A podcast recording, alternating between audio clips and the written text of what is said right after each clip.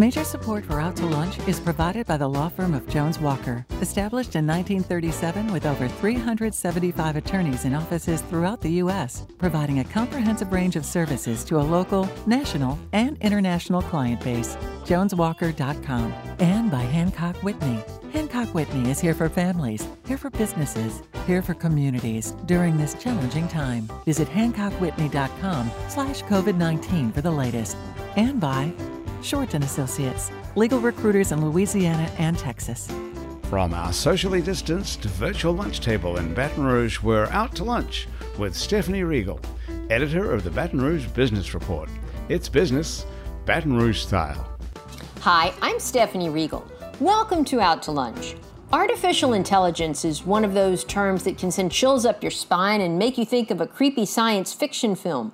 But AI is not the future, it's very much here. And it's not necessarily scary either. In fact, it can keep you safe, which is a good thing because the dangers are growing not only from street criminals. Cyber attacks are growing, occurring every 14 seconds around the world, three times faster than just three years ago. And guess what? The pandemic of 2020 hasn't helped. Joining me today to discuss this is Lex Adams, founder of Crimer, a software company that uses AI and analytics to predict patterns of crime in a given area. Alex and some of his computer science buddies founded the company in 2018 while they were still students at LSU. And in a short time, they're getting a lot of attention with their software, which pulls data from a variety of sources, feeds it into a highly intelligent system, then spits information out predicting where crime will happen. And the software has implications beyond just crime. Crimer can be used to help emergency responders be prepared to deploy to areas that could become hotspots. Lex also sees potential applications for, say, real estate investors. And it all started with a class project at LSU. Why didn't I have professors like that when I was in school? Lex, thank you so much for joining me on Zoom today to talk about an issue that is of interest to so many people. Thank you, Stephanie. Glad to be here. With me and Lex is Bill Leach, a cybersecurity expert who is vice president for IT security and government service at Transformix, a local IT company that has been around since 1987. But in 2017, the company took a sizable step into the world of cybersecurity by acquiring an IT security services firm and hiring Bill, who is a 30 year cybersecurity veteran with the U.S. Navy. He brought with him a team of cybersecurity analysts, and Transformix plans to double the staff of its cybersecurity division over the next year and a half. There's certainly no shortage of need in the field. In recent weeks, with so many people more reliant than ever on technology, we've heard locally of some high profile cyber attacks with, with our healthcare institutions. The Baton Rouge Clinic was one, Our Lady of the Lake Foundation was another. Bill, you are the man of the hour. We look forward to hearing your advice on how we can stay safe. Thanks for joining us on Out to Lunch. Thank you. Lex, I'm going to start with you because your story brings to mind that of another LSU class project that turned into a successful business, Raising Cane's. Are you the next Todd Graves of Baton Rouge? Well, I don't know if uh, if I would call myself the next Todd Graves because we don't serve uh, con- uh, consumers, you know, but we definitely want to grow Crimer to be a national company, just like Raising Cane's was. I mean, y'all are that good. You see that potential Absolutely. down the line. We're we're very motivated, and uh, we think that there's potential for Crimer to be a national presence in the public safety uh, sector. So, when did you all realize that you had a, a, really viable business on your hands? Was it right off the bat when you were still students in school, or, or has it really evolved over the past year, year and a half? Well, when we were in school, uh, you know, we based this off of a very real world problem. Uh, we saw that there were, uh, the, Louisiana had the highest per capita murder rate in the country. We wanted to solve that. And uh, we started gathering this victimization data. So, in, in this capstone course, we produced a, a, very early version of, of Crimer. Uh, and the project was well received. You know, we, we garnered so much commercial interest that we went on to form the company now known as Crimer. So, uh, the aspirations were were there very early on, and uh, I, I, think that probably since uh, February March 2019 is kind of when when we realized let's do this, let's go out there and and and uh, and have a have a real company based on the software. And what a year to be growing your company in, mm. right? Oh yeah, yeah. It's it's been a tumultuous year for everyone. Well, I want to talk some more about the software and really dig into it. But before we do that, I want to bring Bill into the conversation because I mean we're talking about software and technology, and, and of course we're doing this over Zoom instead of at Mansur's, where we should be. We're so dependent on this technology today, and this makes us all the more vulnerable. Um, obviously, you're very busy these days. Tell me, tell me where y'all are with Transformix and your growth in this area. What is your average day looking like? Uh, very busy. Uh, we, we are experiencing lots of growth. Um, as you mentioned, there's uh, you know there's a lot going on in the world of cybersecurity. Our reliance on technology today is is incredible, um, and it's just everything uh, that a company relies on is based on technology. And we used to service uh, one of the largest auto groups, and I had a conversation with with one of the general managers, and they were just trying to minimize technology and we don't really need it. And I said, let me go and plug that internet connection and see how many cars you can sell. Um, but it it's uh, but as far as cybersecurity, uh, we provide services primarily in the healthcare industry, um, some large clients, and uh, it's highly regulated. Um, patient records is a is a definitely a, a, a valuable target um, as they can be sold on the black market for for, for a good price. Uh, so there's that motivation and um, you know through business impact assessments or breach impact assessments we can we can tell a company you know how much they're worth on the black market to help motivate them to put put aside money to protect the uh, the information assets. It is so fascinating. Now, one thing I was surprised about as I was I was doing a little research, Transformix has been around since 1987 yeah, a lot of us didn't even have our own personal computers back then, or we were just buying our, our first ones. What was Transformix doing, and then what was the impetus to get into cybersecurity, which is obviously such a such a prescient and smart move? Right, cybersecurity came many years later, but uh, it started as a software company, and the founder Claude Bethay um, created uh, custom software, um, and it was. Uh, and I was not really involved in that part of it, uh, basically web hosting. He was cutting edge on uh, content management and people being able to build their websites and doing the design, uh, marketing tools. Uh, Marcom, I think, was the, the name of the, the, the product they sold. Uh, very innovative, cutting edge back then, and over the years uh, was known as a software development company, web hosting company. And then back in around 2008, started transitioning more into the um, managed services, um, IT support, uh, and then they made the investment to uh, to acquire a data center, and and you know we we have some uh, you know we, we we provide our own hosting. Um, we have one of the most talented uh, staffs uh, for network support services. I mean Cisco shop. I mean we have CCIEs, which are the premier certification in the world of Cisco. So top tiered engineers and support and uh, it, it just it kind of naturally grew into the security they always did security but as you mentioned in 2017 uh, made a strategic move uh, to to have a dedicated business unit uh, to focus on on that and I want to find out more about cybersecurity. But Lex, let's bring you back into the conversation because I'm fascinated by your artificial intelligence software. I mean, if in layperson's terms, can you dig down a little bit and explain it to us how exactly it works? How do you sure, predict sure. where crime is going to happen? Okay, so it all starts with uh, gathering the data in the first place, and we gather it from three distinct dimensions from the surface web. The first thing that we look at is police radio chatter, which gets transcribed. Uh, we look at different social media platforms. So you've got your Nextdoor, Twitter, Facebook, Instagram, and we look at news articles that are published about crimes. And, and specifically, we're looking for people that are victims of crime here. We're not necessarily looking for people that are reporting their own crimes on social media. We really are interested in saving victims from being hurt. Uh, so that's the second dimension. And the third dimension is, is straight from the law enforcement themselves. So we work closely with our law enforcement partners to get their crime data. Now, after we gather the crime data, we feed it into our machine learning model.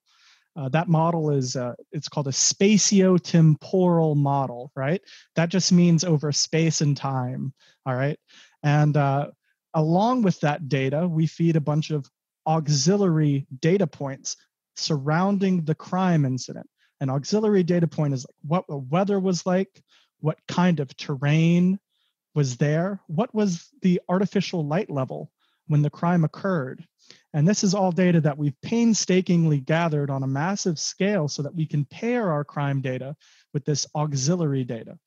Finally, our machine learning model outputs uh, a, a uh, heat map distribution of where crimes are most likely to occur in the future. And often you'll be surprised that the, the areas that are predicted are not the areas where crimes have occurred in the past. And, and that's a big differentiator between us and what law enforcement are using currently. See, a lot of law enforcement, they're, they're focusing on where crimes have happened before and then just working on patrolling those areas. But it turns out crime is not a static thing, it moves.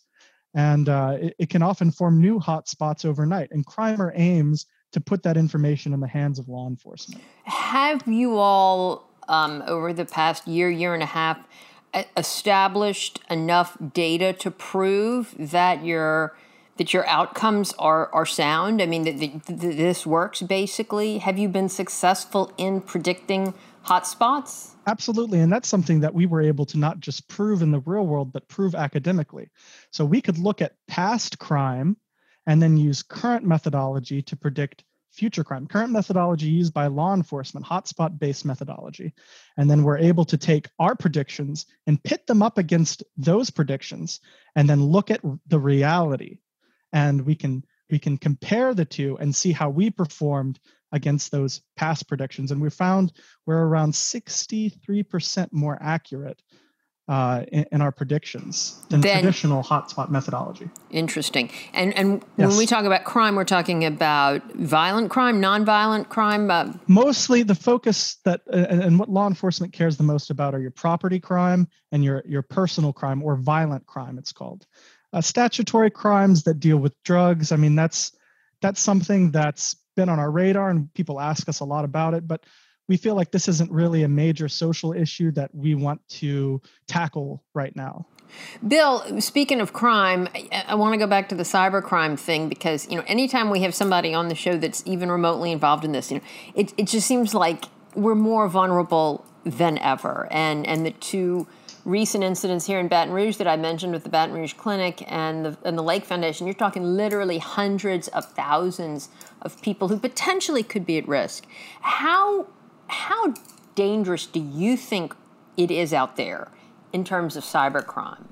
It's very dangerous. I mean, it's a uh, it's a business for some, you know, for the cyber criminals, and they they have their research and development teams, and they're investing in their infrastructure, and it's so it's not just a bunch of kids you know, uh, a bunch of script kiddies uh, in a basement somewhere, just you know, seeing what they can get away with. I mean, they acquire targets. I mean, the the the large targets, and what I mean by target, a business, uh, they may spend months or up to a year uh, doing reconnaissance on this business uh, to get in, and they have uh, easy methods where they could start to get in. They could troll the social media areas to get information, personal information, um, and on on individuals.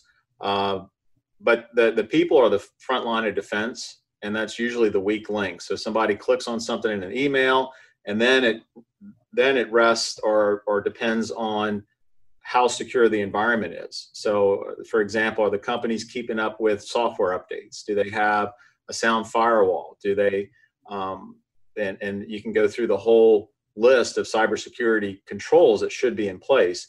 But most of the time, it starts with the people.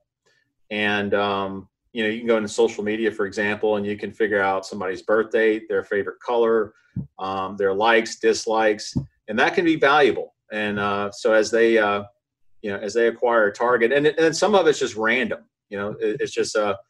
Uh, um, so I can't speak uh, specifically on the ones that you've mentioned, but uh, oftentimes it, it, it's just a it's they, they go for low hanging fruit sometimes to, to get in and they can use that organization Uh, they can uh, use the resources, the infrastructure, the computing resources there, uh, so they can use that for maybe a distributed denial, denial service attack. They can use it uh, to commit crimes. They could. Uh, there's there are just many things they can, you know, do, do with that company. Is more of the work you do at Transformix, say, helping companies prevent um, cyber attacks or recover from them?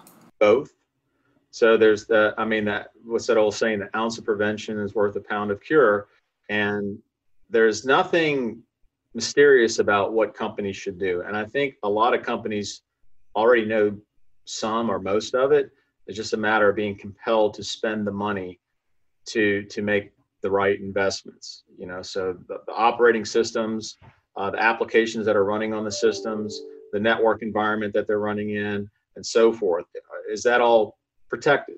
You know, the people are they training their people? Are they training them uh, against uh, phishing attacks? And uh, and as I said, that the people are always the the weak link uh, in the companies. Uh, but then we also provide incident response. So if something does happen, to be able to come in and um, you know the first it's like for example a healthcare organization the first thing is to keep operations running uh, just because of the nature of what they do but at the same time being able to uh, to, to figure out what exactly went on and and how to recover so the business mm-hmm. continuity component of it and then the disaster recovery um, and then also the forensics in case they need to pursue it legally uh, or to at least understand exactly what went on and, and how to preserve that evidence. You're listening to Out to Lunch. I'm Stephanie Riegel. I'm talking with Lex Adams of Crimer and Bill Leach of Transformix. We'll be right back after this very short break. You're listening to Out to Lunch. I'm Stephanie Riegel. I'm talking to Bill Leach of Transformix and Lex Adams of Crimer. I love having, you know, an established company that's been in the IT space in Baton Rouge for 30 years plus, and then a, a relatively new startup, you know, run by the by the next generation. Um, but but before I get into that, because I, I, do want to talk about that a little bit, tell me if y'all can each sort of give me an idea of kind of where the, your company is in terms of its size, the number of employees you have, maybe just a rough estimate of what kind of revenues you do. Uh, Lex, how big are y'all now? And and is this still like the kind of company that's run out of the garage um, or the basement, but or, or are you like really a big, large, established organization? I wouldn't say that we're a large established organization like you may see in another IT or software development company like General Informatics, but we do have 13 employees right now and quite a large office. So we're we're certainly getting there. I would still consider us quite a small business, uh, but uh, something you got to keep in mind is all 13 of my employees are software developers and software developers are not the cheapest people to pay you know? Uh, it, it, can uh, so so we're we're doing quite well there um, and i foresee quite a bit of growth in the next couple of years especially as we expand to the national stage which we have an action plan to to do that very soon. So that's great. If all of your employees are primarily software developers who's mm-hmm. doing the sales and the marketing and the pr a, a lot of the sales come from me because I know the product so well.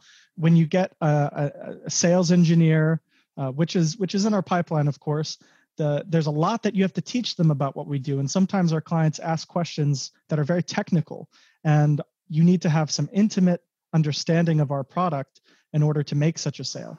So, who are um, your clients, for instance? So we we work with with several law enforcement agencies throughout the state, uh, some outside of the state as well. But for confidentiality reasons, I, I can't name names. But but that's who you're selling to. The sheriff's mostly departments, law, mostly law enforcement, sheriffs and police departments, uh, and and we've done some uh, some work with uh, an insurance company as well.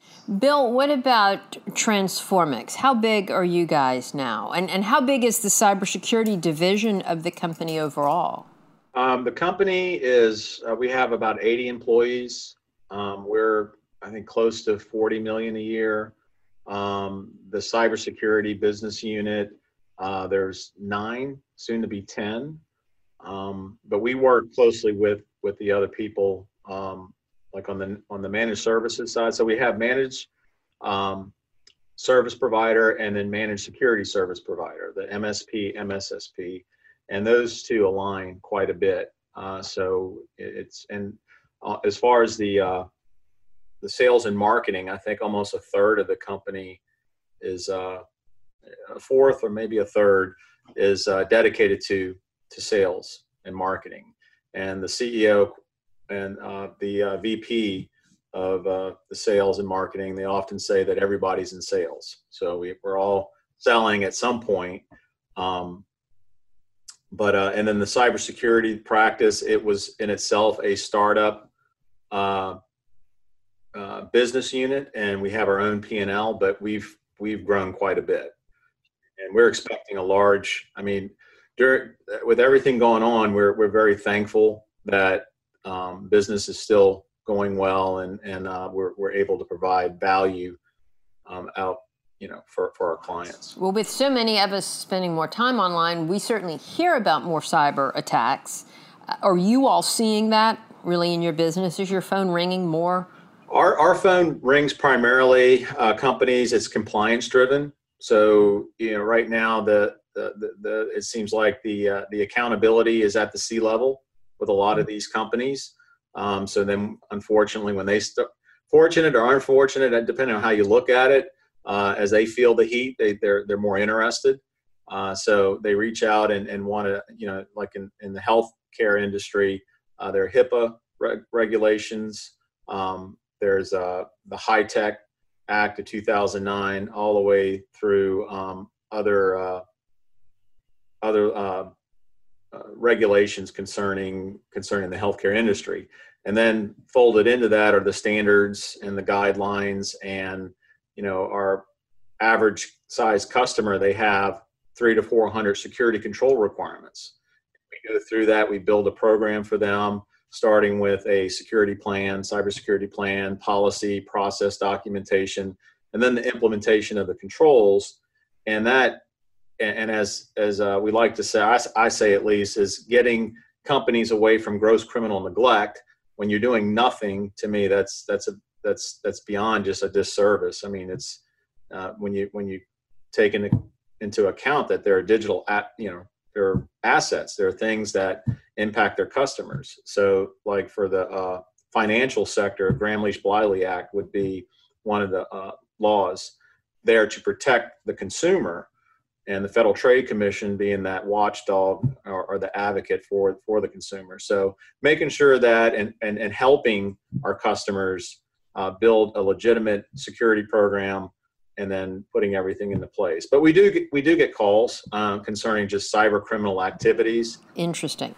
Where do you all eh, eh, where do you all see the Baton Rouge sort of IT um, sector? And I, I, remember when IBM came in here a few years ago, everybody talked about how this was going to really be the boost to sort of, you know, build a, a, a hub around around IT. Has that happened? Um, is it difficult to find enough trained software engineers to, to meet the level of, of expectation and need that you have with your respective companies? And, and are your clients coming from locally or, or out of state or what? So, being a recent LSU grad, uh, I know a lot of people that went and joined IBM. Uh, would I say that they've had a positive impact on the technology ecosystem in Baton Rouge? Not exactly, because they, they don't pay well enough for a lot of these very talented software developers. And what you end up seeing is this massive exodus of computer science graduates from LSU that are leaving to other states where there's better pay and there's people that appreciate the talents that they have. Um, now, I'm, I'm not a complete pessimist about the subject. I, uh, I, I know that Golden Richard from uh, LSU, who's a cybersecurity professor, has done some excellent things with the program there. And, and, and Bill, you may, you may know something about this. Is a cybersecurity concentration at LSU that just opened up this last semester. So there's definitely a, a lot of new programs that are building some excellent software engineers and cybersecurity analysts at the school. And uh, that's really where most of your talent is going to be coming from around here. Uh, I don't see a shortage personally because I know so many people from the university, but I've I've heard from other businesses that it's difficult for them to find the right talent for their software projects. Um, I, I, agree uh, on on um, most, if not all, of that. And um, in the world of cybersecurity, I'll just give you uh, just some some insight on the salaries. I mean, an analyst can start uh, 35, 40,000 a year, and that goes upwards to 70 to 80. You know, for an analyst, for an engineer, it can start anywhere from 50 to 60 uh, up to 90. Um, and then you get into the architects and then the actual like the the CISOs or like the chief information security officer. Um, they can six figure salaries. Um, so there is a shortage. Like when we look for talent, um, it's hard to find them. I mean, we we interviewed someone the other day, and they were they had an offer like within a week with another company. So the good ones do not stay on the market long, and there, there's high turnover. It's one of the fastest growing um, uh, professions. You know, top ten I saw the other day was a cybersecurity analyst. They're really in high demand. And for me, my perspective, it all comes down to the analysts. technology is great, but the people have to have the right information and the right context to make good decisions. So, you know, going from data, which is raw facts, into information that's data put into a proper context in, in, in the cybersecurity. So I, I say, like the Marines, they start with we're all infantry first before they become a pilot or anything else. We're all analysts first. And I like to keep that mindset. And like a, to me, a CISO is like a chief analyst. Um, and but they're hard. Critical thinking skills are, are very important. Formal training, uh, certifications, I think, are great with experience, and then education is is is really is is really good. But having people have skills, and lastly, there's a, a program we're participating in. It's called the Apprentice uh, for Apprenticeship program, where we're taking people in who are looking for a career change, and this program will provide the training uh, the placement, and they have a six month period to learn. Um, and in some cases, the on the job training program here in Louisiana will pay for half their salary during that six month transition. So it's a great program for both sides to try to get people in and, and place them in, into uh, jobs that, are, that have a, a, bright future. That really, really is. That, that's great to hear. And, and and you talk about people putting the information to good use. Before I let you go, I want to ask Lex one more question. What do the police do with the information that they get from you? A law enforcement agency? Are they supposed to change the way they patrol? Um, warn everybody in the area, lock your cars at night? Well, there's a few different ways that it benefits them. Uh, but primarily, yes, changing the way that they patrol. An officer spends 70% of their shift patrolling on average, and we want to substantially reduce that, especially when you're starting to see movements which are reducing uh, law enforcement capacity. Uh, you need to make sure that the officers that you have are as effective as possible, and that's one of the, the tools we give them. Uh, we also reduce overtime uh, because that's a huge way that uh, law enforcement uh, is paid. And what what you end up happening is what you end up seeing is that there's uh, just routine overtime being paid out to law enforcement which is a, a huge pain to the administration a lot of the time. Uh, so we can predict when one night uh, will have more activity than your average night um, and finally, we make police feel more prepared and safer when they roll up to a scene. So we, we don't want to have this situation where law enforcement arrives, they're confronted with a surprise or an, a situation where they're not prepared for it, and, uh, and, and then it makes the news. You know, we, we want to, of course, and, and and that's that's what we want to avoid at all costs. And we want to put that information in the hands of officers so that they can come prepared. You know, especially for something like a gun crime. Well, Lex Adams and Bill Leach, in, in the middle of a pandemic with protests and natural disasters and so much going on, all of us online, we can take some comfort in knowing Baton Rouge IT experts are working to keep us safer on the streets and in the cloud. So thank you both so much for taking time to join me on Out to Lunch. Thank you. Thank you, Stephanie. It was a pleasure. My guests today on Out to Lunch have been Lex Adams of Crimer and Bill Leach of Transformix. We edited this show to fit into the time slot here on WRKF. You can hear our unedited conversation and find out more about Crimer and Transformix by listening to the Out to Lunch Baton Rouge podcast. You can find and subscribe to the Out to Lunch Baton Rouge podcast anywhere you get podcasts and on our website, it's batonrouge.la. If you want to know what we all look like, you can find photos from this show on itsbatonrouge.la and on our Out to Lunch Baton Rouge social media. Photos are taken by Jill LaFleur. Out to Lunch is a production of INO Broadcasting for itsbatonrouge.la and WRKF 89.3 FM. The producer of our show is Grant Morris. Our technical producer is Eric Merle. Our associate producer is Peter Ricchiuti. And our Baton Rouge business consultants are Charlie D'Agostino, Dave Winwood, and Ann Edelman. Someday soon, we'll go back to hosting out to lunch from Mansurs on the Boulevard. In the meantime, they're open for lunch and dinner seven days a week. I'm Stephanie Riegel. Thanks for joining me. I look forward to meeting you again next week for more business Baton Rouge style on Out to Lunch. Major support for Out to Lunch is provided by the law firm of Jones Walker, established in 1937 with over 375 attorneys in offices throughout the U.S., providing a comprehensive range of services to a local, national, and international client base. JonesWalker.com and by Hancock Whitney. Hancock Whitney is here for families, here for businesses, here for communities during this challenging time. Visit HancockWhitney.com slash COVID-19 for the latest. And by Shorten Associates, legal recruiters in Louisiana and Texas. Mitchell Foreman wrote and performs all the music on Out to Lunch. You can hear Mitchell's music anywhere great jazz is sold or streamed and at mitchellforeman.com.